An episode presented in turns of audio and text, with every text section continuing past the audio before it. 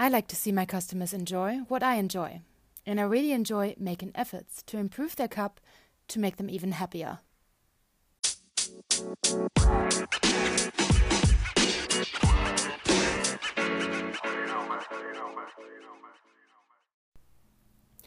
Hello, everyone. My name is Nicole, and welcome to She's the Barista. Today's guest is working in the specialty coffee industry since 2014. And shortly after starting her coffee journey, she started competing and hasn't stopped ever since.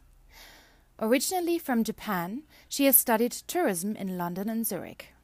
In 2016, she gave up her previous work and started working full time in coffee by opening Mame, one of the leading specialty cafes in Switzerland. Here are some of the titles she won. In 2015, she won the Swiss Barista Championship. In 2016, she placed third in the Swiss Barista Championship, and in 2017, she competed in the Swiss Brewers Cup Championship and placed third. And she won this competition the year after. This led her to winning the 2018 World Brewers Cup and even this year, she competed again and she won the Swiss Barista Championship again. It is an absolute honor to finally say hello and welcome to Emi Fukahori. Hi, Nicole. It is so Hello. great to finally talk to you. Thank you so much for taking your time. Sorry for my complicated Japanese name. Um, Pleasure. Thank you for At the very me. start of the show, I said a quote from you that I think um, captures a part of your personality. And this quote is I like to see my customers enjoy what I enjoy. And I really enjoy making efforts to improve their cup to make them even happier. Um, can you explain this quote to us and what Mhm. it means to you? This is something that I can say to sum up my specialty coffee experience since the beginning.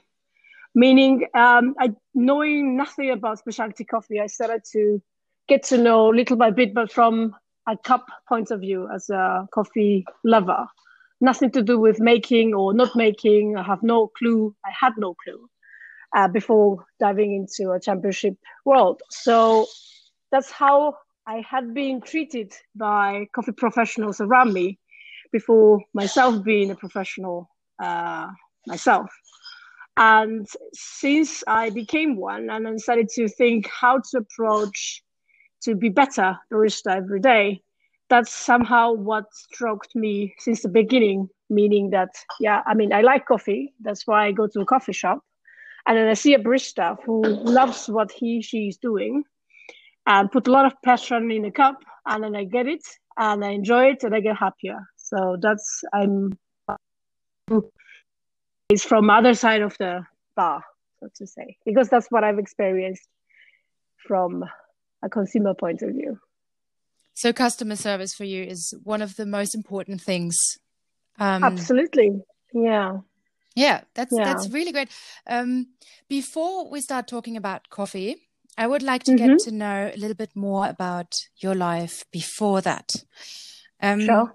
You grew up in a southeastern part of Japan, Yeah. and I want to ask you what you always wanted to become as a as a child. Did you have a dream job? Did you always want to be a doctor or a professor, or what was your dream job? Yeah, sure. So actually, uh, as a child, I wanted to be a doctor. you picked it up quite wow. well. um, that's uh, because it's very simple. Like because um, my mother, uh, she she had been sick when since I I was growing up, and that's like you know when you have somebody very important to you in your family, and then somebody suffering from an illness. Um, that's quite easy to think for you for you as a child. I would like to cure this. So she had a diabetes. Um, I was quite uh, obviously sad about it. And then since I can remember until I think 12, 13, 14 years old, I wanted to be a doctor, Mhm. like straightforward. But then I um, I started to learn English well, any like any other child in Japan with 12 years old, you go to junior high school and you start to learn a second language from ABC, you know, how to write and stuff like this. And that was for me a key opener, like eye opener. Uh, wow, with this, you can talk to different people. So I started to think like, yes, I I love my mother, but I also love the possibility to talk to other people in the language that I don't know. uh, so I started to dream of being a doctor less and less, but I wanted to be um, working something abroad uh, in English. That was the kind of like changing path, but yes. mm. and then and then you you actually moved to London, right? Did you did you go there by yourself or did you? Yeah, so mm. so the fascination that you can learn a language and you can talk to people from different countries uh, pushed me enjoying learning English, but it was quite limited uh, if I would stay in Japan. So, with 18 years old, I decided to go abroad, and that was my very first time. I asked my father if he can let me go, and he's like, "Yeah, go and see the world." So, yes, I left Japan without my parents for the first time for one year in London. I discovered what is non-Japan could be. and what did you do yeah. in London? Well, I went to a, a language school. Uh, you got to imagine a Japanese girl being mm. 18 years old, learning in Japan doesn't mean you can speak anything in English. So basically, I lived my life being a student. Uh, went to school every day, uh, met different people from all over the world, uh, feeling the diversity of the cultures and that's what I did, and it went very quickly. it, it passed very quickly. One of my best times in my life, I think. Yeah. And I think this is where you started um, uh, picturing another job for yourself. Right. So I was a student. Then I I got to know coffee then as well because beforehand I was not drinking coffee at all. That was something that that I was thinking adults would drink. being 18 was not me adults. but then I would meet my friends from my school in cafes and everybody was ordering flat white. And then I just joined because, you know, they're older and then I thought it's cool. I didn't know what it was, but I just say, yeah, I would like a flat white as well. That's how I met coffee, thinking, oh gosh, it's very strong, but then you get used to it, right? And then I'm like, yeah, okay, I like that drink. I should like the drink. so you got more. You got actually your first coffee experience was more of a of a cultural event by hanging out with your friends and and absolutely, having... mm. absolutely. So baristas were my friends, but I didn't know the word barista. There were coffee making um, people, people, people, friends. Um, I don't know, like professionals I didn't know how to choose or what to choose. So I was just basically ordering flat white wherever I go with my friends. And that's like, um, you know, if you're socializing, you would smoke or you would drink a beer. And I do none of these. I just met coffee just like that. yeah. And then did you um I read that you also studied tourism. Did you start that right. in London or No, so after learning oh. English in London, I went back to Japan, but I came to Switzerland to study tourism. Because how long met... did you stay how long did you stay hmm. in Japan for? Well, I spent a year to get mm-hmm. some money uh, for uh, the tuition of the university in Switzerland. So I went back to Japan one year after London and uh, I was working in um, like a um, um, Japanese Chinese cafe for like afternoon tea place um, to get some money, and then I left Japan once again uh, to study tourism in Switzerland. It just happens to be Switzerland because no there are a lot of schools. Ah. Not necessarily. Well, I mean, um, I got to know many Swiss people in London there was a mm-hmm. time that we were like five or six classmates, and I was the only Japanese, and rest are Swiss, just by chance. And everybody spoke different languages. That's also something that they didn't know before because there are four national languages, and that was something very unique. so Switzerland kind of stayed in my mind, and then I fa- happened to find universities for tourism and hotel management, and then I decided, hey, you know what? I just then go to Switzerland. and then you studied in in in Zurich. And no, actually, no. I I studied in a in a canton called Luzern. That's like one hour away, rather in a mountainside, but it's still in the German speaking country uh, cantons. Um, but the university was in, in, in English because there were non uh, Swiss um, international students who would go to that particular university. So, hmm. at what point did you go to Zurich then? Well, so after uh, finishing my courses, I could get um, um, internship in one of the tourism companies in Switzerland, and that was based in Zurich. Ah. So uh, yeah, that's uh, it's like 2012, 13, somewhere there, and then I started to work in Zurich.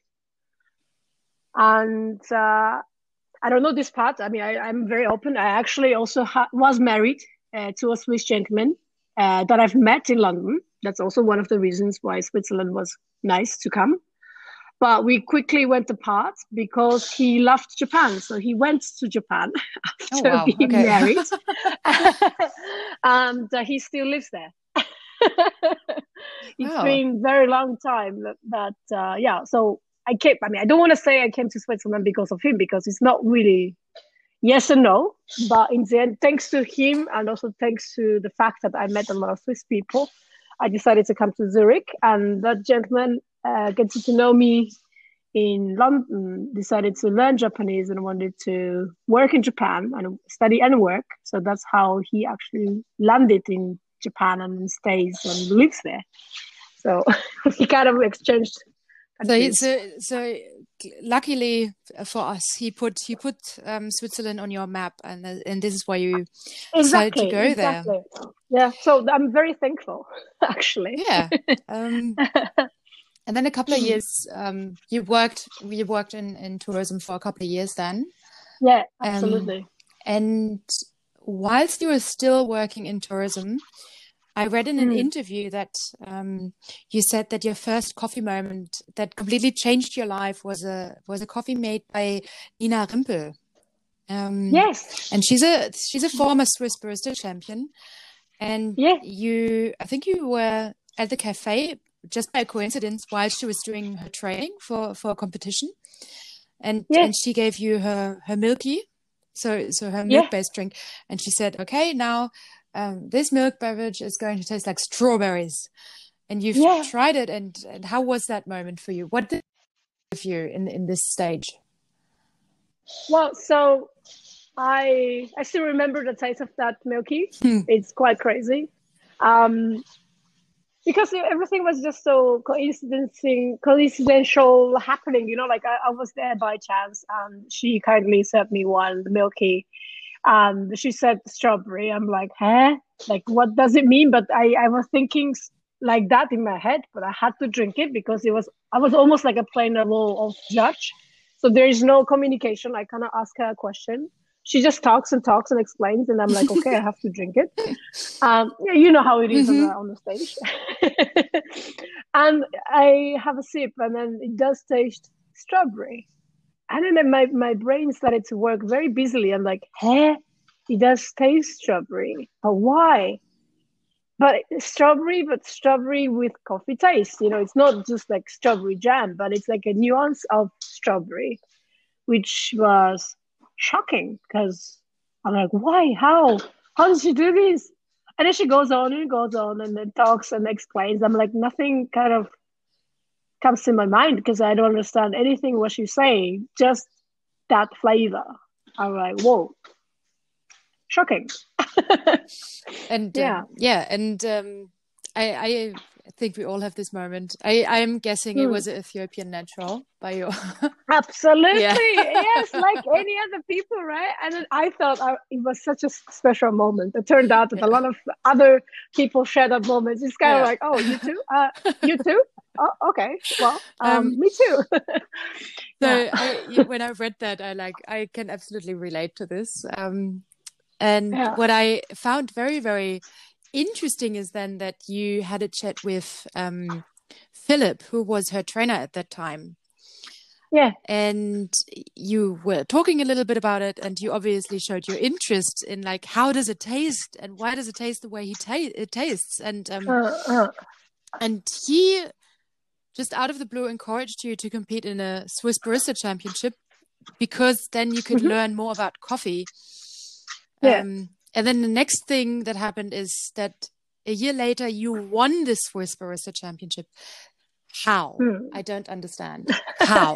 Seriously. Well, so again, like I've been very lucky because so Nina was serving those milkies or coffees, and I was just shocked. And then I'm like, I asked her, why does this taste like this? And then she goes, yeah, it's an Ethiopian natural. And I'm like, what does it mean? Uh, you know, you're talking to a person who loves coffee, but no idea whatsoever. And then Philip comes like with this big smile. He goes like, yeah, you know, like coffee can be very different. Um, those Ethiopian naturals are like, you know, very fruity, uh, sweet, uh, very like whatever. I'm like, I was looking at both and I'm like, yeah, but how can I learn this? Like, who knows these kind of things? Because I don't, I didn't know any baristas who would approach me with coffee like this. I mean, I was already happy, but this is like beyond happiness. I want to do this. I want to learn, but I have nothing at home. I don't have a machine. I don't have access to coffees. I have no knowledge or anything. Like I have nothing. And then Philip goes like, yeah, you know, he's training baristas for competition. Um, Nina is competing for the for the uh, role in Rimini. That's why she's doing this, and uh, you you could taste her coffee, but otherwise you wouldn't have that coffee in a cafe in Switzerland back then. So if you want to learn, you can join the training for the next year championships, and you can figure it out yourself. So he kindly offered me a possibility to come over to his roastery with full equipment he also kindly helped me to choose coffees for my comps. And I had again like no clue, so I did the cupping with him for the first time. I learned how to slope. I also learned that you got to spit at some point because you know you kind of reach your limit, and all of this. And then I actually went to I think that from that moment until the competition, I think it was about like half a year. I think I saw Philip the most. Like, you know, after work, I would go to his roastery. He would give me a key. He would let me just, you know, he was not always with me, but he just let me use his facility as much as I wanted. And I just spent, I don't know, five, six days a week after work uh, at his place. And then I would, you know, there are weeks that you say, okay, so I try to be able to foam milk because I have no clue how to do it. And then I see Nina or Philip foaming and it looks so easy. And then you try and you just smash your milk like super bubbly. And then you're like, hey, how do you do this? And I wanted to do it. So I go with 10 liters of milk a day and then you just steam through until you can do it. And that's, but, that's, uh, yeah, well, which which I think is such a crash course because I could not imagine learning all of this in within one year. It, it took me a long time to understand flavors in this perspective, and mm-hmm. it, especially when you talk about cuppings, I think it took me like three years to understand how mm. to differentiate flavors in in a cupping. Mm. I mean, so for me, for me, the the biggest strength that I had that time, I guess, that was the innocence that I so wanted mm. because I want to learn. I had no expectation whatsoever, you know, like everything I would do is always more than yesterday. So if I would be able to steam better than yesterday, that was already like, hooray, you know, it's nice, like to do better than yesterday. Yeah, really. Like, and then since I was not working in a cafe, I didn't have this long shift or, you know, too much coffee or too much talking with customers. I didn't have the, all of this. I, I was so ready to chit chat about coffee or drink a lot of coffees or just get lost in this. And it was so much fun. I really enjoyed the process. And I never thought I would do anything more than that because, and also I didn't learn so much about variation of coffees because I was so hooked with the Ethiopian natural. Of course, I would choose the Ethiopian natural again. and I was just so in love with the coffee I chose, and then I just wanted to get to know that particular coffee, nothing else. So you know, you try different extraction. I had no clue, so Philip would tell me this and that, and then I just delivered as, as he was saying. and then I imagine winning the you winning your first competition was um, an absolute mind blow. Absolutely. I, I, I, so there were, I remember there were 12 competitors and the top six would go to the finals. And I was like, I don't want to be the last because Philip spent so much time and invested in me a lot. So I don't want to put him down. If I would ever manage to go to the finals for whatever the reasons, because yes, the coffee from Philip was very good, I'll be happy to perform twice. But I never, ever, ever expected to do go further. I didn't think further. No, I, I, mean, you have to imagine that the home barista, I mean, I was saying a home barista, but I didn't have any equipment at home. So a person who likes coffee goes on stage and won. That is um, incredible. And it, it, it, it does come with a with a consequence because if you win the nationals, you have to go to the worlds. yeah, and that was also something that I was shocking because I, again, like as I said, I didn't think at all about it. And that year, it was in Seattle in hmm. April, mm. I remember, and national was in uh, February, and that's like a, you know, super short notice period, um, which is not always the same like that for for years. And when it's, I think, happening in the US, it's rather earlier, and obviously I had no clue uh, after winning uh, nationals, I, I was just in shock. And then next day, uh, Philip approached and said, "Okay, so now we have to, you know, start training for the world." like, uh, okay, what does it mean? yeah, having your having your first world um, experience overseas is so stressful because you have to take care of all of your luggage coming with, and you have to plan so much ahead, and it is incredibly expensive as well. Um, Absolutely. Um, and then in Seattle, hmm. um, mm. you didn't place super super high. Um, no. How was that for you?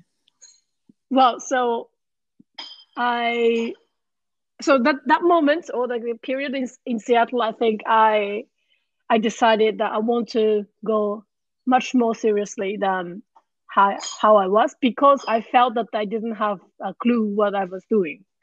I didn't have shame of it. I was just frightened and almost felt sorry that I could go there because I didn't think I was good enough. Like I was not doing anything with my uh, knowledge or control. Everything was thanks to other people, which is not bad, but I just didn't feel right that people around me have better view of what I should do. So it was not about uh, ranking, but I remember uh, official training before the comp.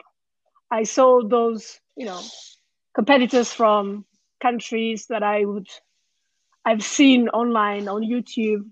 like I've seen like so many people's presentations, and you see them live, and you start to. I start to think like, oh, shit, I have to go I would go on the same stage with those people and I started to cry because I was so scared to to um, I don't know to put down people who've been helping my, me or believing in me, and then I was like, damn, I'm not ready. Like I don't have anything to uh, prove for those people.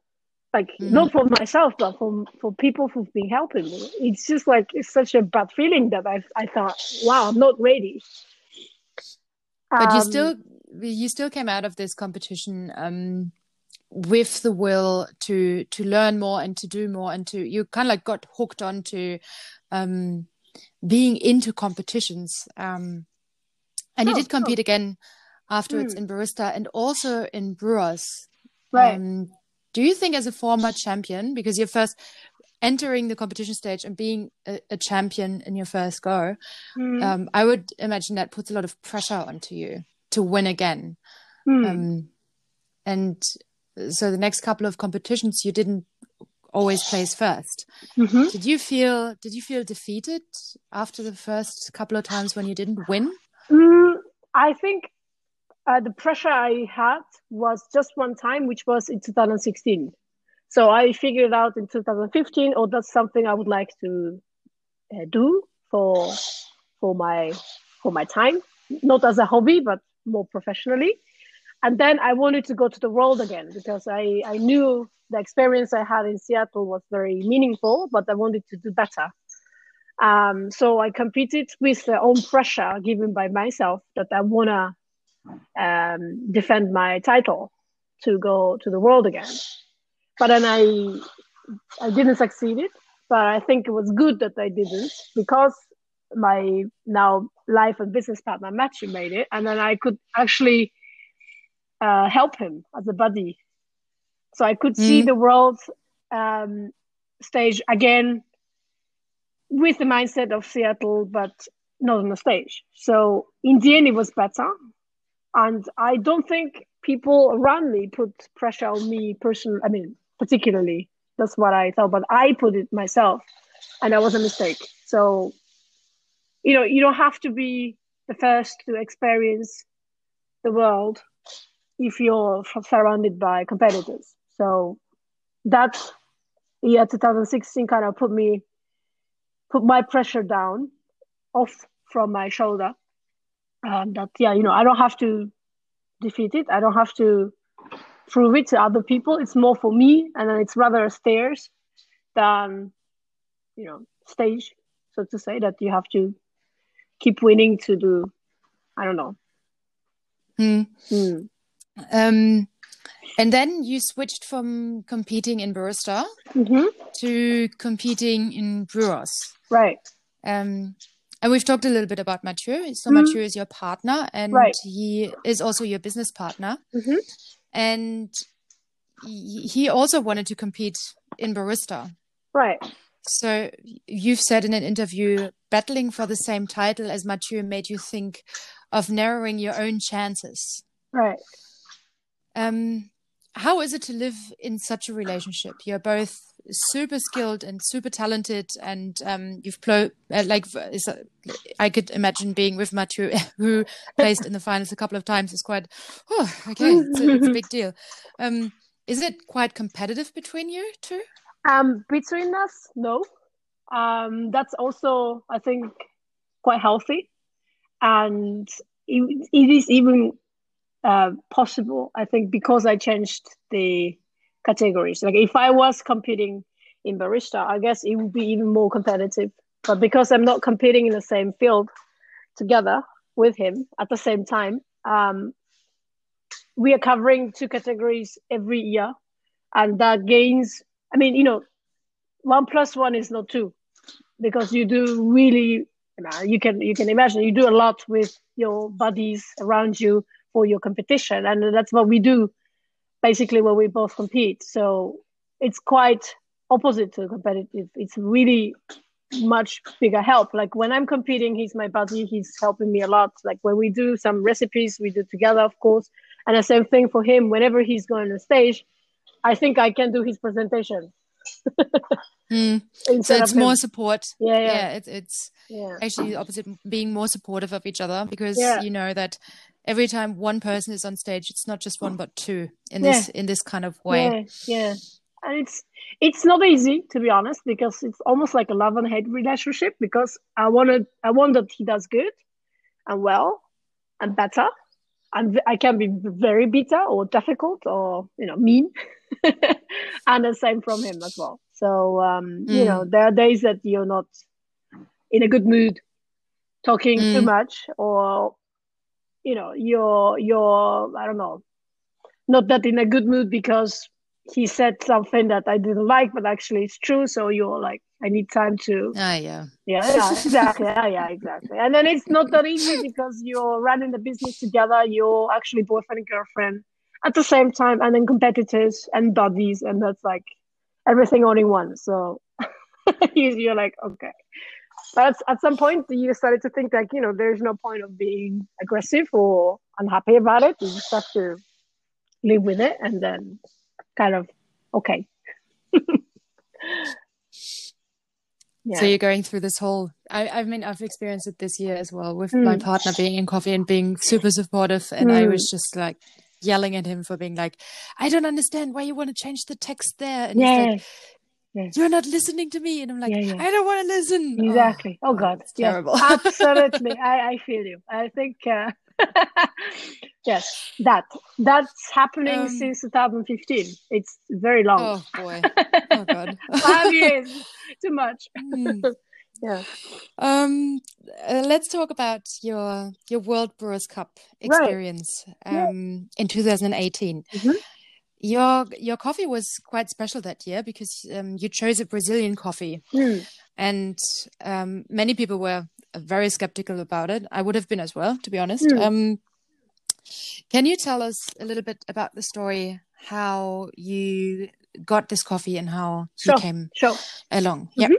Um, so since 2015, starting to compete, I I learned that um, competition is not only about yourself or stage or coffee, but also organizations and logistics and stuff like that. So I started to gain some experience in competition.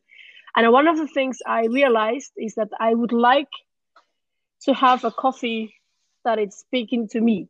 Like I can mm-hmm. almost have emotions with a coffee uh, by cupping or tasting or whatever. So it's it's like a it's almost like a coffee that I, I had for the first time, and then people say I did Ethiopian natural, and that kind of like emotion. This is for me very important. Apart from a coffee that can score high, I mean this is also important. You know, like there's a score sheet for every category, and then you look at the score sheet. It's like an exam. You know, there are some parts that you have to understand, and you have to pick a certain coffee that is uh, scoring high in a certain area. But that's like um, doing exam without emotions. I mean, coffee is for me still emotional uh, creature. so I was looking for something that can bring me both. And I was, I started to cup. I mean, I was very lucky that I could win uh, the Brewers Cup in 2018 with the same coffee as Mathieu won um, that year barista. So we had the same coffee roasted by Coffee Collective in Denmark, and that was the coffee that we were serving in our shop and we loved that coffee. It was from Bolivia for the nationals, and I wanted something like I really like the taste of the coffee. I think I love the coffee, and I feel very connected or emotional or touched to that coffee. So I was looking for something like that also for the world. And I try. I cup a lot of coffees. I think I was like a hundred something coffees, not at the same time, but like overall. I would maybe set a cupping of 10 coffees. I would blindly cup them. I would try to say, ah, this is good, this is uh, not maybe suitable, etc.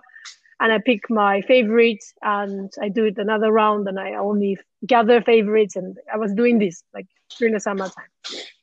And then Mathieu, because he he went to Amsterdam in June for his WBC and he placed third. This lucky boy was invited by Daterra uh, in Brazil with other finalists um, to visit them. And I, me again, not so long in coffee. I didn't know Daterra to be honest. I just googled that uh, Klaus, so the uh, one of the co-founders from Coffee Collective, uh, won the world uh, with their coffees ten years ago. And I'm like, wow. So Daterra, it's not like a, a farmer in a country. It was something much more than that but again, I I agree with you, like any other people. Like, okay, I don't think I would take a coffee from Brazil for my comp. That was my guess. So he would say, I'm going to Brazil. I'm like, yeah, lucky you. I've never been. Uh, you're going to a farm, very nice, with other friends. And I'm not going because, you know, I'm not a finalist. bye bye. And then he spent a week and he came back. And that day I was going to visit my friend in Thailand and I had a flight to catch in the afternoon. And he comes back and he says, Wow, Emi, you really have to taste those coffees before you fly because it's already roasted from the farm and they're from Brazil. I'm like, No, no, nah, nah, nah. I have other coffees from Panama or Colombia or, you know, whatever you name it. Nah, nah. I would cup, I would cup after the holiday. Like, no, no, no, you have to cup because it's already roasted. So he place these coffees in a cupping again. And I'm like, oh, okay, I, I cup. Okay, then you you you get quiet when you I cup, and then I can go on the airport. And then there's this, there are amazing coffees, two of them actually, and I didn't know which one. And I'm like, wow. And you have those moments very rarely that you are like, wow, those coffees just talk to you and then they're like, pick me, pick me. And then the cupping was amazing because we started and normally I would finish like in, I don't know, one hour longest. But that cupping, we did, I think, hours and it was like two, two hours or so, or even more.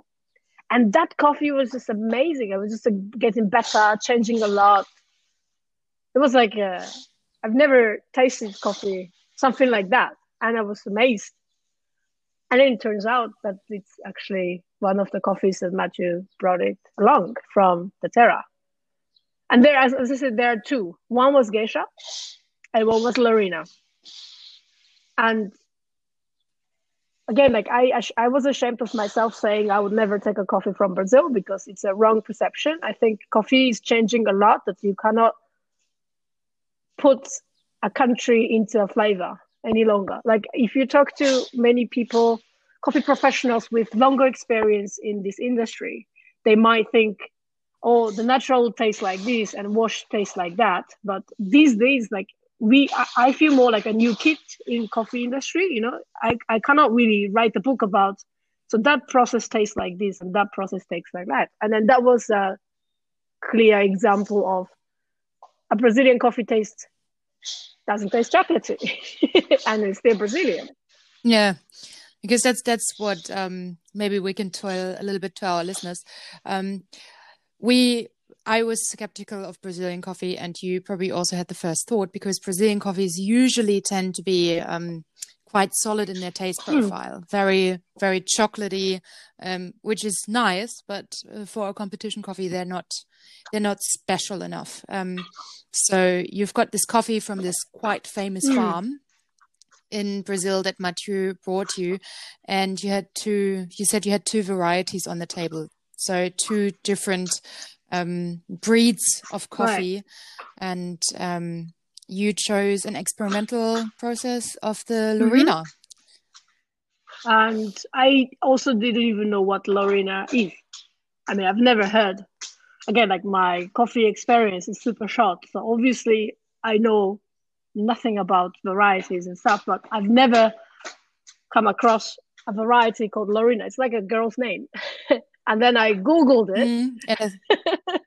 Okay, what's Laurina variety? And then it comes. I think mm. the yeah the special thing about it is um it has less coffee, right? right? right. And it and it doesn't get so right. bitter. So it was quite perfect for you for your right. competition. And it's also it's it's actually a Bourbon uh, Pointu. That's another name. I think a lot of people know that variety, particularly like that. It's a mutation of Bourbon. The difference, yes, it's less caffeine. It's almost like a half, but then because it's less caffeine, it doesn't grow as much because caffeine is also mm-hmm. energy for coffees. And because it doesn't grow so much, obviously, no, not many producers would know or have that variety at their farm. So, what's the point of having low yield uh, variety on the farm? Um, Daterra didn't think like that. They've been actually they have been working on that variety for ten years, and that was their first year releasing this um, experimental uh, variety because yes, it was adapted to their field, uh, their farm, and it was tasty. Um, mm. And then again, like I just didn't know. I I I have never cupped that variety, and then thanks to the processing method that they applied, also during the cupping, um, that coffee had this amazing mouthfeel, super round and smooth. Although it's very delicate, so it's like something heavy but light at the same time. It's quite crazy. I've never had that. And acidities were just changing. Like at the beginning, it was like you know grape, you taste those like grapey flavors, and then all of a sudden it gets orangey, and then it comes again, like, I don't know, apples and pears and champagne, and like it's just like mad. This is like I don't understand. I obviously I didn't do anything because it was a cupping, and all of this was just like, yeah, I want that I wanted over overwhelming because yes, yeah, because um, in in Brewers Cup, um, your coffees get scored in three different stages, right? right? So the the judges drink it um, warm and then lukewarm and then cold. Right. So I'm imagining if you have a coffee on your table that is that changes so much, even just in a cupping. Right. Um, you must have felt like you hit the jackpot. I, I, I was thrilled because I, I like the idea that that uh, I was proven wrong by a coffee, thinking that perception or like package information, so to say, like anything that you read doesn't necessarily connect to what you taste. So I really like that discovery because I was wrong about Brazilian coffee. And I, I wanted to share this because, you know, like when you find something or cook something tasty, you want to share it, no? Like you don't want to eat it yourself. It's a bit like sad. Mm. So it was kind of like, mm. oh shit, the world has to know this. And then I have a ticket to go to the world. and then it happens to be in Brazil. How amazing is that? I'm lucky. So I, I, I was very happy with that uh, coffee choice. Let's say. And yeah, then the next. Yeah. No, no, Sorry. problem. Yep. Go for it. Um, the, and the next thing that I imagine for Brewers Cup, I've never done Brewers mm. Cup, so that I think is the hardest thing to then you've got your coffee, you love the coffee, but you also found out that this variety reacts very, very sensitive to heat right. or to, to different temperatures. How, what, what was your process in finding a recipe and how long, how long did it take you to find this perfect recipe for this right. coffee? So I think from uh, the period that I found that Laurina, it was like end of August, and then the world was in November. During that period, I think I never had a perfect recipe until the final day. So you've got to imagine that those months that I was struggling or trying to find out how to brew the coffee perfectly, it was just impossible, like really not possible. Um, my ultimate goal was to create a cupping experience that I had in two hours in 10 minutes to the judges. That's my goal. Um, I tried many devices, like uh, brewing devices that I could possibly think of or have to try to mimic that that cupping experience, and none of them actually worked. So I would take a V60, just doesn't work. I would take Kalita, doesn't work. Aeropress, doesn't work. Kinto, Kono, well, whatever like I could think of at a time didn't work. And I try like long extraction, short extraction, fine grind, coarse grind, um, immersion, drip, whatever, and then nothing kind of really compared to the experience you would have in cupping, nothing worked. I think there was also a competitor and a finalist from US in 2000, I don't know, like 14 or 15 for Brewers Cup doing almost like a cupping. so when you say time, you just like pour water, and then before you say time again in 10 minutes, you kind of take it out and serve. Like somebody was doing this. I also tried that her recipe and didn't work. And I'm like, what? What the heck? I tried like I don't know so many things possibly, and nothing worked. And then I started to think, so what shall I do? And then I was um, I had uh, Tetsu Kasuya, a Japanese um, gentleman and also Brewers Cup champion of 2016 that I actually met in Seattle. so before him being a champion, I met him also in Seattle. Um, I was talking to him, and then he's like, "Well, try this, try that." And at some point, he says, "Well, in Japan, there are competitors for Brewers Cup who change temperatures during the during the brew." And I'm like, "Okay, I've never done that," so I did that, and then I started to have these changing acidities a bit better than the rest of the brews I was doing. So like, oh, wait a minute. So Laurina is a, a, maybe reactive to temperature. So I try like, you know, from 60 degrees to 100 uh, degrees, but then I would, you know, maybe try only 60 degrees, 65. I combine them. Like there's like so many variations, but I did that with brew, I mean, a drip, immersion, and at some point, I tried to also combine this. And that's also the reason why I took Gina, because this is the only device at that time that allowed me to combine it in a very smooth way. And this, I think I've been doing, at some point, I got the recipe of this like immersion, drip, different temperature thing, but then fine tuning to the end, I think it took me yeah September, October, November. Yeah, three months.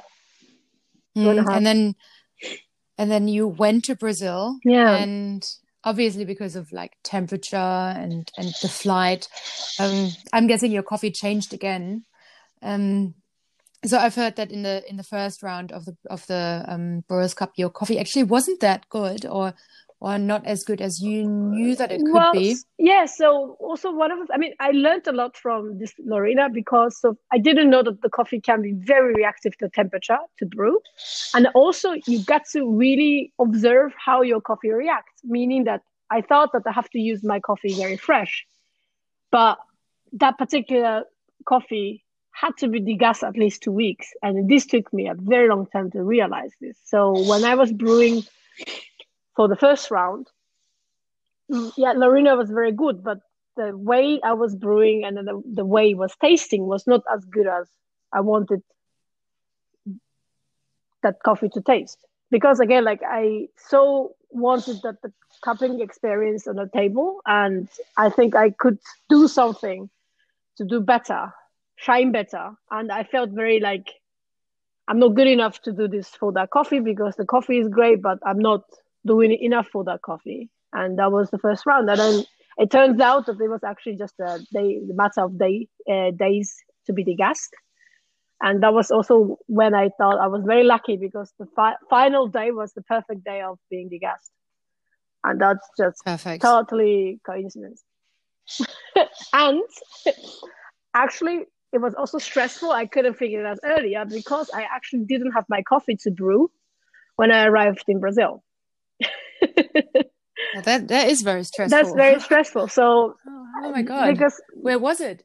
Well, it was stuck in uh, Netherlands, um, where my roster then at that time was um, roasting the coffee. Um, when I was competing in 2018, I Mame obviously didn't have a roastery, and um, we were not roasting. Machu was not roasting then. So after finding the Laurina that being my coffee for my world championship, I actually asked a few roasters I know uh, to roast the coffee and uh, roast it for me for the comp. And because Lex Wenneker, the, he was second placed in 2018 in Amsterdam, he was also in uh, Brazil with Mathieu at Daterra. And this lucky boy had like 12 kilos of green Lorena with him back in Netherlands and he roasted so well that I actually asked him to roast it for me for the comp. And we were struggling with the dates to be degassed and etc. And it turns out that I had to fly to Brazil earlier than my coffee was arriving to Zurich because it was got stuck somewhere in custom in Netherlands. Mm.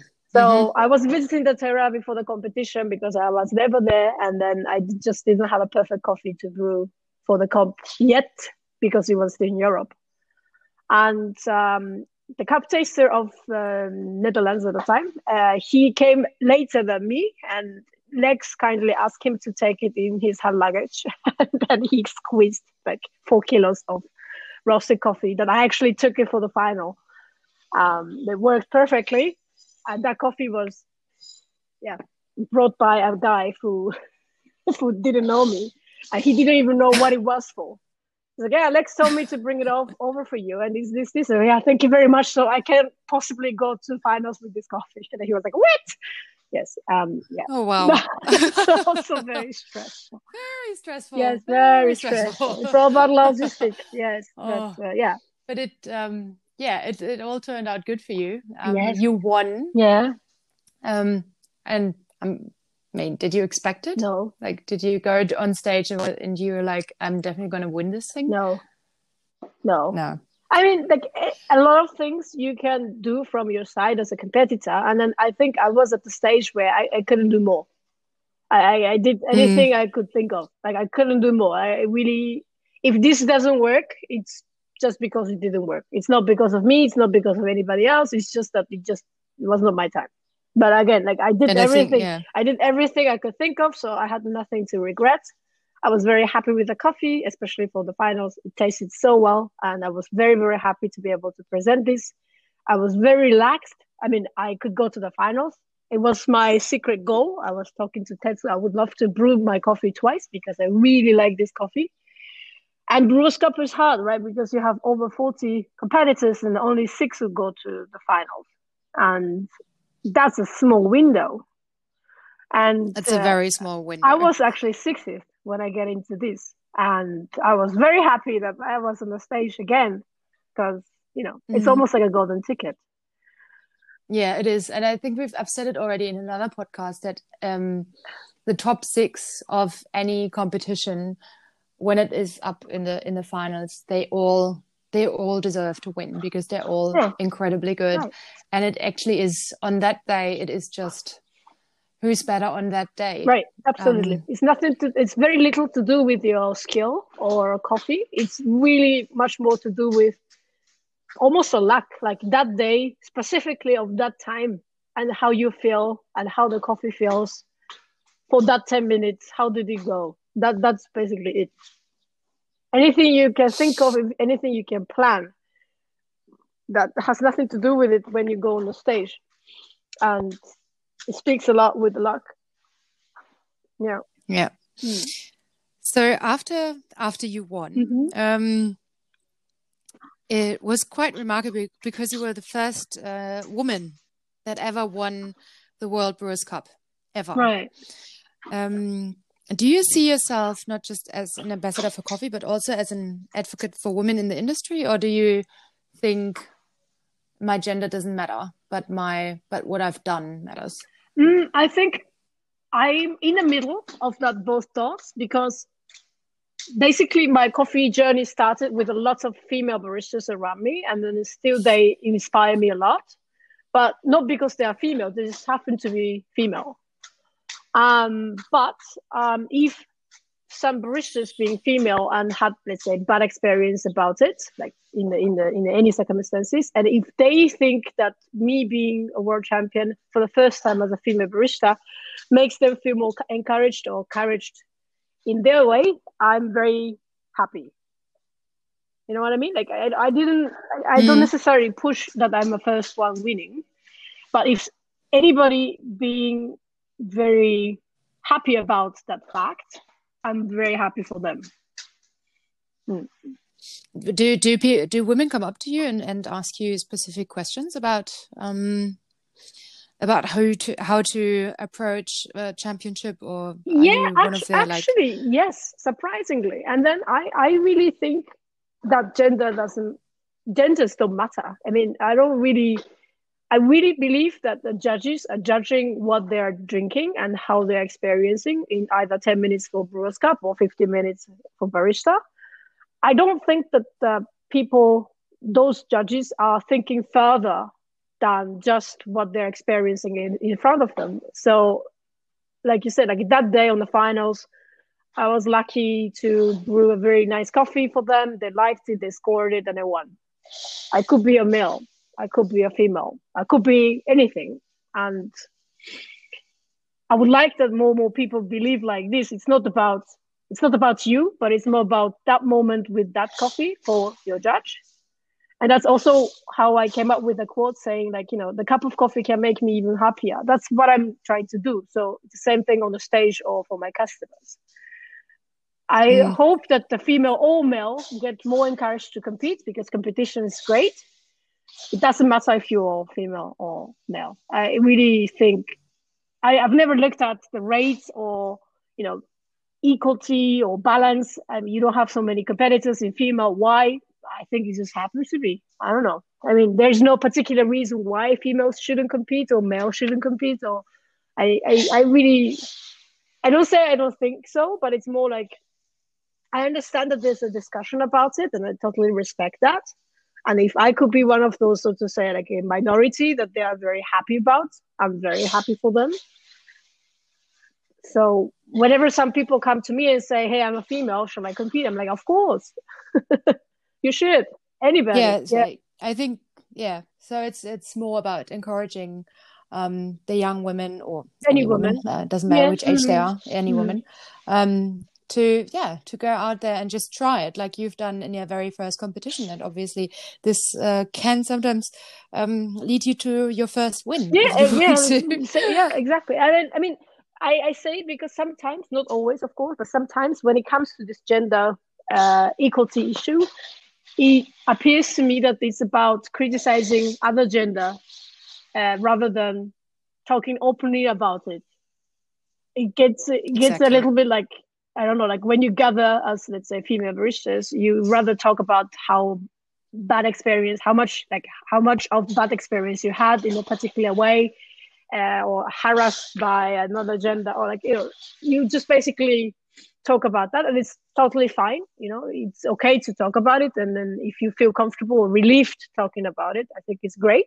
You know, it's you need it to stress to to get your stress, but that doesn't mean that it's a reason of let's say competition and because there is not there are not many female competitors you have to compete as a female like it's not that really not so it's it's less about um about being a vi- victim or, like, or uh, than more being more more about empowering yeah, it, um others to to learn and to yeah. grow and to um be more self-confident right. like, I, I have say. some friends uh, from let's say europe who had a problem with lady first um, thought because basically mm. I coming from Japan don't have that culture. And some people even criticized about it. But how is it possible that women are not first? I'm like, for me, others first. When you ca- kind of like meet somebody in front of the door, you're like, ah, you go first, like after you. That after you mindset, nothing to do with genders. So from this, I think mm. encouraging other people, helping other people, like empowering other people, or like going together with each other. You know, like men are not the, men are not enemies. Like they can help you some ways. Like if I have to carry something heavy, like I would rather male ask male uh, colleague to help me to carry instead of me trying to kind of like you know carry this I don't know green bag green bean bag of 60 kilos. I'm not going to carry this. I'm, I'm going to ask somebody stronger. I'm not saying I'm less good than this gentleman, but you know, very helpful, right? I'd rather want to work like this, like you are good at certain things better than me. I'd rather ask you to do this and everybody happy than competition. Like it's not actually a competition. Yeah. I absolutely agree with you on that. Um, and I do have a little bit of another question sure. now that comes up, um, and that that's a little bit more about hmm. Mame itself, and about what I can see on social media or from the right. outside. Um, because for me, it sometimes looked like you're you're these cool kids at Mame because you're creating this like hyper coffee professional share house environment. Um, because more and more world class baristas and competitors actually move to Zurich to work it's, with you. Uh, it's amazing. Um, yeah. it is. It is. You're like getting this little um this lamp on, and the moths are following you. um, and by now you're you're a team of like really world known baristas, and you're all competing. Um, so I want to ask when you when you train for that, do you share your routines with each other, or is that like a top no. secret? Ah. I mean, it's actually like a sport club, you know, like you like something together and you get together and then we share everything. Like we share scales and we share cups and, you know, you don't want to buy, I don't know, I love Acaia scales, but you don't need 10 Acaia scales. I mean, you can recycle it, you know, you can use it among together. And then the strength of being in your in Europe or let's say in Switzerland, which is rather small, and you have international uh, baristas coming over to Switzerland. Like you, let's say, let's say if you're a French competitor, you can still compete in France, living in Switzerland. Uh, if you're, you know, competing in other countries, living in Switzerland, you can still compete in that country that you're actually from. That is not happening at the same time, right? So the scales that I was on the stage in February is going to be used again in March and then April and then May. And then, you know, you don't need to buy everything. We are actually sharing quite much. like yeah, and I, yeah. And I, yeah, and I can imagine when you're watching the others and and their routines. Um, it's also like a constant learning absolutely, period for absolutely. all of you. Like you, you know, like because the creation is coming from each barista's head. Let's say, like they have theme, they have certain coffees. Um, then they present it to us. We would play the role of judges, and again, like a almost like a love hate relationship, but we try to make that presentation better um, as if I would compete on the stage. And because we are all competitors, I think that mindset helps to grow and learn from each other. Like somebody does something unique, and I'm like, oh, that's how you want to present it. It's nice, you know. Like it's also fun to watch. I almost feel like I've been to those competitions myself. I didn't, obviously, but uh, I could know the text by heart, or yeah, you're gonna do this again. Oh no, you changed it. Oh shit, I didn't know that you're gonna do this. Or you know, it's it's it's like a fun club actually.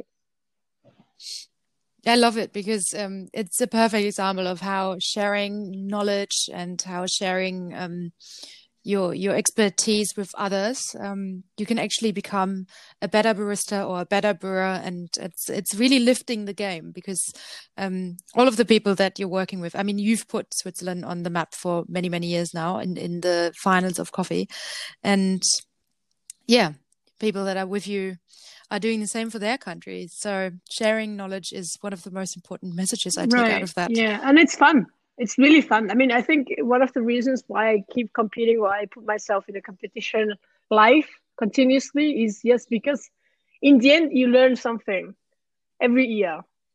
You sometimes learn a bit more about, I don't know, a specific country, a specific variety, or specific processing, or you see how the extraction is happening or changing, or new device, or forgotten things, or whatever. Like it's always like um, something new and it's not uh, staged the goal it's more the, the process is the nice part um, where i would enjoy the most and then having a lot of competitors around me enlarge my possibilities of experiencing that in another countries and that's mm. that's great i'm very thankful it's not the must to be a competitor when you would like to join Mame. That's that's for sure. But obviously, it's easier to speak the same language uh, when it mm comes to you know extraction or perfection. I mean, there's no perfect coffee, but like try to make it better, improvements, uh, some thought of creations or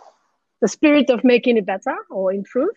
Um, I think if you're a competitor, you understand quicker than if you're freshly starting yeah. Um, from a scratch and I think for me, the yeah, for me the most expo- important thing was always um, the feedback that I got mm. from others, because you can you can stay in your room and you can train a routine, train a routine for like 30, 40 times, and then if one person comes and gives you honest feedback and says, um, "Yeah, but this makes no sense," and you might have really not realized that for a long time, and then this will give you a much mm-hmm, better mm-hmm. performance mm-hmm. afterwards. Absolutely, I, yeah. Um, I've got another sure. question, um, and this kind of like refers to to something that we've talked about earlier because you've said with um, your partner competing in something else um, is a little bit better because you're not really getting in the way of each other. But this year in 2020, you actually competed um, in uh, in the Swiss Brewers uh, Barista again, and you competed against your partner Mathieu and against your co-worker Matt. yes. Um, was that yes. weird? No, well, was so that? In the end, um, it started like so. There's a coffee festival in Switzerland, and that's I think second or third time in the location that is happening now. And Nina is now I see president of Switzerland, so it's great what she's doing. And but somehow it was difficult to get competitors for baristas. I guess because Mathieu has been doing extremely successful in Switzerland, and it mm. requires a lot to reach there. And then I guess somehow I don't know. I have a, I have a feeling that that kind of pushed new baristas coming in uh, away. I don't know. That's just my guess. So anyway, so that competition could not possibly happen that was the like a kind of like a starting point where Mathieu wants to compete. He would like to go to Melbourne. That could be possibly his last time. Who knows? Never say never, but that's kind of you know. And then he started to roast, and that's a great opportunity if we can ever present our coffees in the world stage in Melbourne. But it's a pity if the competition is not happening because you know if you don't have enough competitors, the championship is not happening. And then I hear some junior baristas, like a younger baristas in our team who never competed before, would love to also jump into this, and I would like to experience. And again, like there's no, there was a danger of not having the competition happening. And then to secure that, I'm like, yeah, you know what? Okay, I'll, I'll do it together with you guys. So we ended up being five of us from Mame competing. Mathieu roasted all of them. he was a great, yeah. Oh, wow. So it's like a, it's like a, you, we, we do this like a, again, like a fun club for different countries, but we did the fun club for everybody for Switzerland. So we have five competitors, uh, all from Mame. And then it became kind of funny, weird, fun in the end because look, it's, uh, um, it's competition, but it's fun at the same time. Um yeah again like you know we shared scales. We only have like five and then we had to share with each other. And everybody like barista one competes at 10 and then two is like 12 so okay so you have two hours to give um, scales and ah yeah the, where's the big scales? Where the small scales? And a cut glass and shot glass and stuff like that. So it was kind of like a funny stressful but funny. Um, also in the preparation time, like you know, somebody makes a signature drink, we all together, you know, we taste it all together, and we were like, oh, it's not good. Mm. Oh, we should change something, and then we kind of create it all together. Sometimes, obviously, the barista does it himself, but overall, like we knew all what everybody was doing, in which way, with which ingredients, and surprisingly, which I'm really happy and proud of, everybody had a different theme.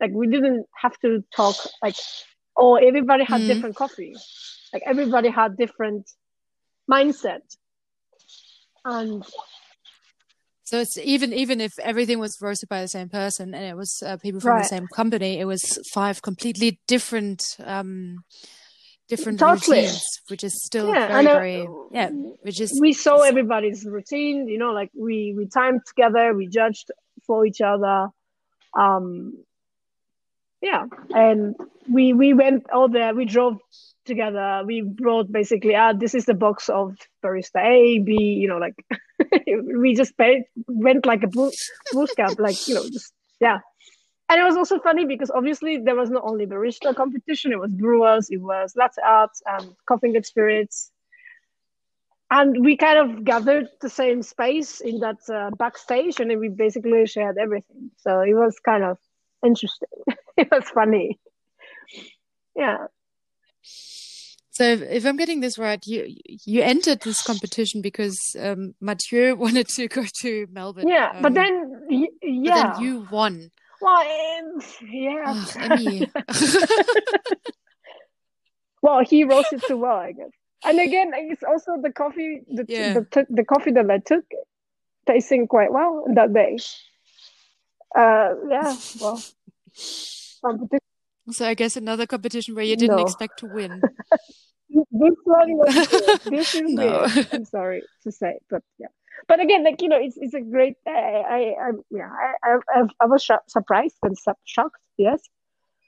Um, but at the same time, but, the fact that we wanted to bring Mame Coffee to the world on stage didn't change and Mathieu quickly, mm-hmm, yeah, de- definitely, yeah, like team effort, team... right? It, it, was always a team effort, and I wished that Mathieu would go, to be honest, because he wanted.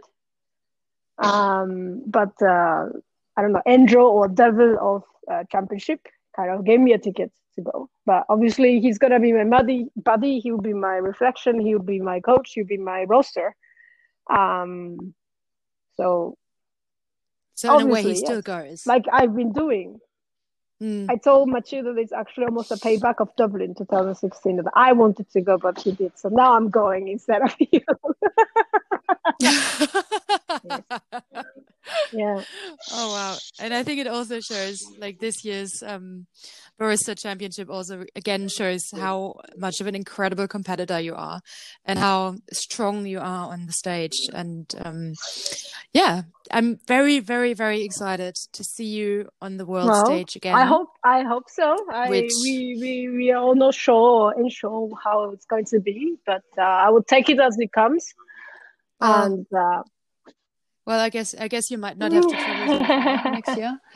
Well, let's see. I, I, mean, I have no clue how it's going to be with WBC in Melbourne. That's like uh, so far it's pushed to November, but I don't think we can enter Australia before or uh, later than that. So it's like yeah. Well, I mean, I I would go as it is. If it's postponed to Athens, just like that straight away, I would happy to go to Athens. Obviously, for logistics I mean, yeah, that would be perfect. Obviously, um, logistic point of view, much better. um, and I just will have to make sure with the time of the uh, coffee season, which coffee is ready or so. But obviously, these days you can you can freeze the green beans as well. So yeah, okay. Like I'm I'm more chilled. I'm very yeah. thankful that we have that ticket to go to present Marvel, at you, whenever it is, whatever it is. When it's closer to Europe, it's better for me. when not, it's also nice. I mean, I, I'm not not stressed out. Yeah. I mean, you've got the ticket, and no one will ever take that away from you now. Um, Lucky me, hey. so, yeah. Emi, I, I do have um I do have right. a final question. We're up to my final question. I've I've asked you a million no questions, and then here's here's the end. Um, my final question is a question that um, reoccurs in, in the She's right. a Barista podcast. And this is if you do have a female role model yourself and a person that inspires you. Wow, it has to be one person. it can be a many person. It doesn't have to be from the coffee industry, but obviously I would like to um, also put a couple of the strong women in coffee in the mm-hmm. in the spotlight. So Go go for it. All right. Um, I think I have three who just came to my mind. Mm-hmm. Uh, one is obviously Nina Rimpo uh, because she was my start. Um, I think without her, I'm not in where I am. Um, because she gave me that milky, that changed my whole thing. Like my past five years started there and um, the fact that we don't compete or we don't we never share the stage together you know she was already judging when i started to compete and now she's you know SCA president so she's other side of the world but the fact that she stays uh, in coffee um, industry and then try to set it up also in switzerland hopefully longer and better and stuff like that i'm very thankful that she's here and she's actually studying psychology and working as well. And that's like she's completely different from what I do. I'm fully in coffee and I have coffee shops and stuff. So despite of this, I'm very happy to have her as a friend, as a role model, mm-hmm. almost like idol. I started thanks to her. So that's Nina. And then I have, I think, um, Aga. um, because we actually competed together in 2015 um, I remember her. Yes, I remember Seattle. her using French press saying that her machine broke one day and she couldn't steam. So that's how she served milk drink. I'm like, God, it's yeah. so cool. and for me, she's a role model because she's very smart and like she she has a voice to say and then people listens to her and I think it's great. She presents it very well in a natural way. And when she won in 2018, so in Amsterdam, I was very happy for her, and it was very nice to see her journey uh, from you know she was competing before me obviously, but like from 15 and then 60 like she also like still rocking in different categories. So it's like mm. yeah, she's like a role model of competitors. Like if you want to do competitions, like that's uh, that's a full I don't know female. That's, she's that's a machine. She's the machine. Crazy. I mean, yeah. I am very uh, I'm a big, big fan of her. she competed in Brewers Cup this year, I think. I think she did everything. It's yeah, so crazy. she did. she, she, I, I wanted to, to convince her to do um, well, now it's kind of running. Exactly, hey, exactly. Like she's yet. running out of competition she hasn't done. So I'm very, I'm very fond of her like last year, like when we when I traveled a lot, like last year I was traveling a lot. So did Aga, and she was doing much obviously more than me. Like we meet time to time, like we met in China twice, and you know, like we meet each other, like, hey, and she's always so calm and chilled, and but very professional. And then she's like, yeah, I'm to compete again. Like, what? So I love her. yeah, I think uh, yeah, I admire her a lot. Yes. Um. Yeah. Me too. Also, maybe a good good point for me to say um, that I had the honor to interview her in my second episode. Um, so, yeah. listening to this now, um, episode number two is uh, and a half so hours with Agnieszka, so uh, definitely worth a I want worth to talk year. about ninety minutes. Me too. wow. Oh, it's really been awesome. Um, no problem. Okay, sorry yeah, for the interruption. Okay, and then Go the on. third person that I have in my mind is Du Jianing. She was, she is a Brewers Cup champion of China and also the World 2019. I was privileged to meet her uh, last year in Brazil when we all went to Daterra again. Um, so since I live in Zurich, I think this is my 10th year now. I became a bit not necessarily typical Japanese person anymore because I'm out of Japan since I was mm-hmm. 18 basically, mm-hmm. and I'm 32 this this 33 this year. Oh God. Um, but I still have my yeah, we're getting old, eh? Yeah, we're getting old. I still have this, uh, oh. I have this, um, um, like a Asian touch. I haven't forgotten it. Like when I do coffee, I'm also quite. I could be very silent, and I could be just like thinking but not sharing. Not meaning that I don't want to share, but I, I'm quite quiet when it comes to like recipes or whatever. I don't really.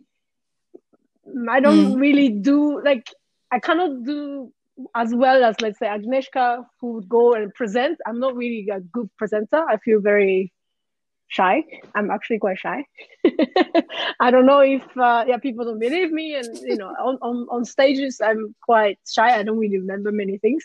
But anyway, um, so Du Jianing, uh, Jianing, she, I met her there, and then she was also one of those um, Asian friends that I would think of. Very shy, very quiet. Um, but I knew, you know, if I would take time, I can break the ice. And I wanted to understand how she approached the coffee and stuff. So it was like I wanted to get to know her. Um, yeah, and that's was like she's very charming, a little bit shy, but the knowledge she yes. she is so cute.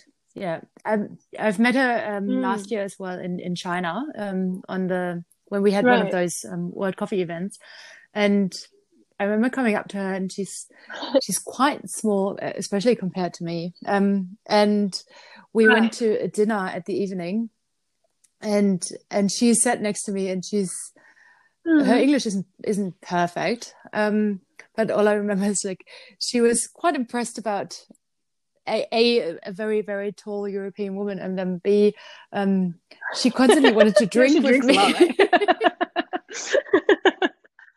and it was just the the best thing ever and she was so uh, cool and so cute and so um so right. yeah just so loving um, uh, when yeah, i met her and i started to yeah. talk about water in brazil her eyes sparkle like crazy mm-hmm. and i'm like yeah, this is yeah. a person that who loves coffee and I wanted to do improvements and better and I want to do things, you know, like it's not just um, I get the coffee, I just brew. It was more like it was very nice to share also passions, and she can be very professional, but also very cute, very kind, and funny.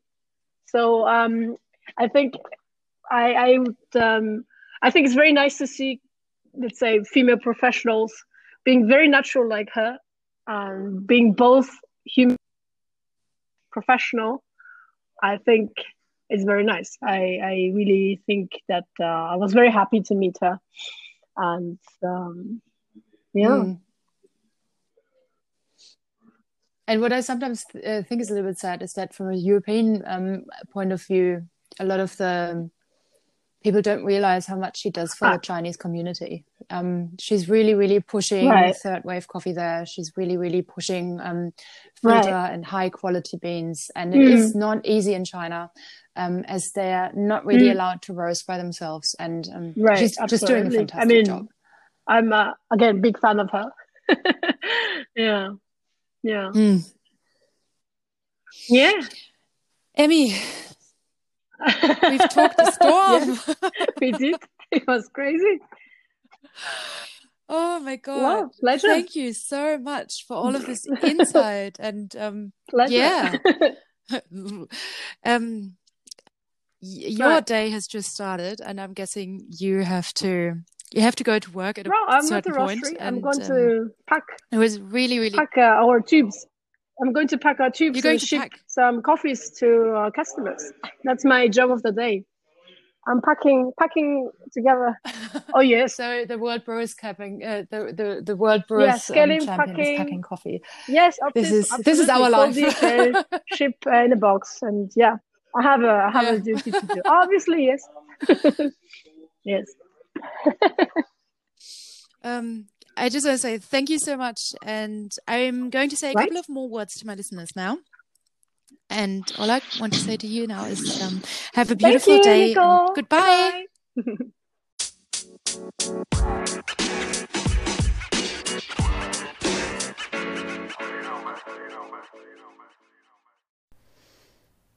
What an amazing chat, and I'm still absolutely stunned by how down to earth and honest and cool this World Brewers Cup champion is. Emi is a person who lives their passion, and by doing that, she creates unforgettable coffee moments. Her story shows us that winning is always a team effort, and that competitors can get stronger if they work together, support each other, and share their knowledge. Tune in next week for more incredible stories from the world of coffee. Check out past podcast episodes or send your questions for future guests to nicolebattefeld.com slash podcast. Until next time, thanks for listening to She's the Barista.